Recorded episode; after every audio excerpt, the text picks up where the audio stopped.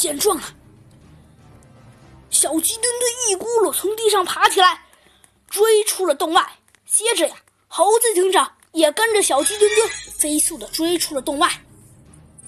棕熊跑出山洞后啊，似旋风般的朝树林跑去。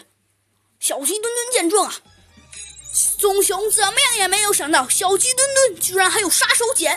只见呐，他从他的口袋里连续掏出了十多个乒乓球，用力撒在地上，然后啊，使劲用脚一踹，一下子把这些乒乓球都踹向了棕熊。棕熊连忙闪躲，结果啊，一不小心一脚踩到了一个乒乓球上，一屁股咚的一声坐在了地上。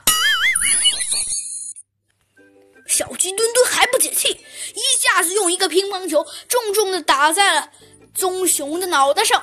棕熊一个没有措施的一头栽倒了在了地上，吃了一个狗啃泥。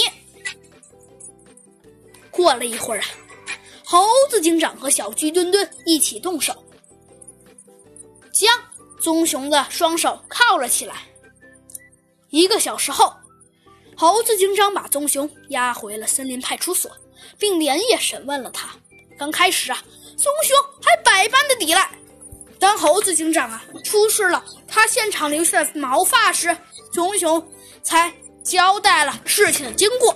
猴子警长啊推了推椅子，示意棕熊继续说下去。棕熊啊便说了：“原来呀，那天傍晚，他走到老马家门口。”闻到了屋里的蜜蜂味儿，顿时口水都流了出来。当他看见门虚掩的时候啊，心里暗自窃喜，便悄悄地溜了进去。但是，正当他准备把蜜蜂罐搬走时，老马回来了，两人啊便扭打在了一起。在挨了老马几脚之后啊，棕熊一巴掌把老马击倒在地，老马顿时便昏了过去。见状啊。棕熊顾不得搬蜂蜜罐了，转身就跑出老马家。第二天，他听说老马死了，吓得便直接躲进了山洞里。第二天，猴子警长把小鸡墩墩叫到一块儿，说要分析一下，进一步分析老马的死因。一听这话呀。小鸡墩墩就非常肯定地说：“哎，分析什么呀？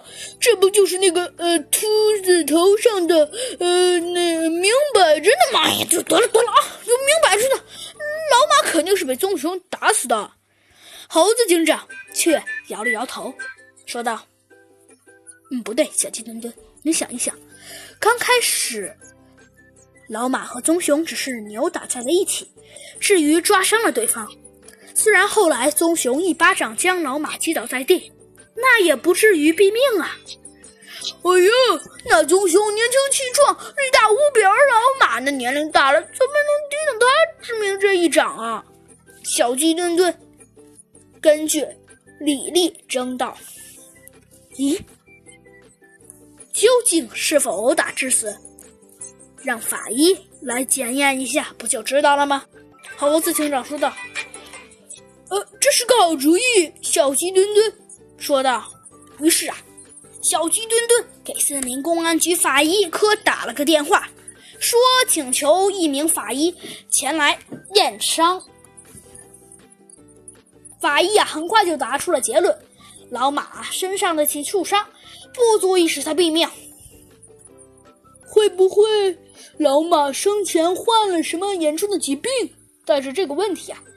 猴子警长和小鸡墩墩来到了山羊家，可山羊说：“根据他了解啊，老马的身体一向很好，没听说什么病。”一听这话呀，猴子警长连忙让山羊把那天的情况仔细说明一下。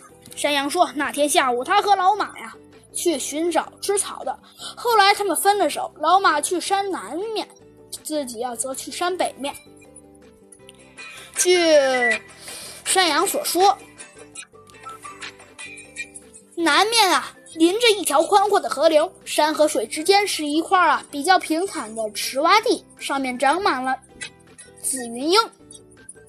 猴子警长走上前，拔了一把紫云英草，对小鸡墩墩说：“哼，老马可能是吃了紫云英，中毒而死亡的。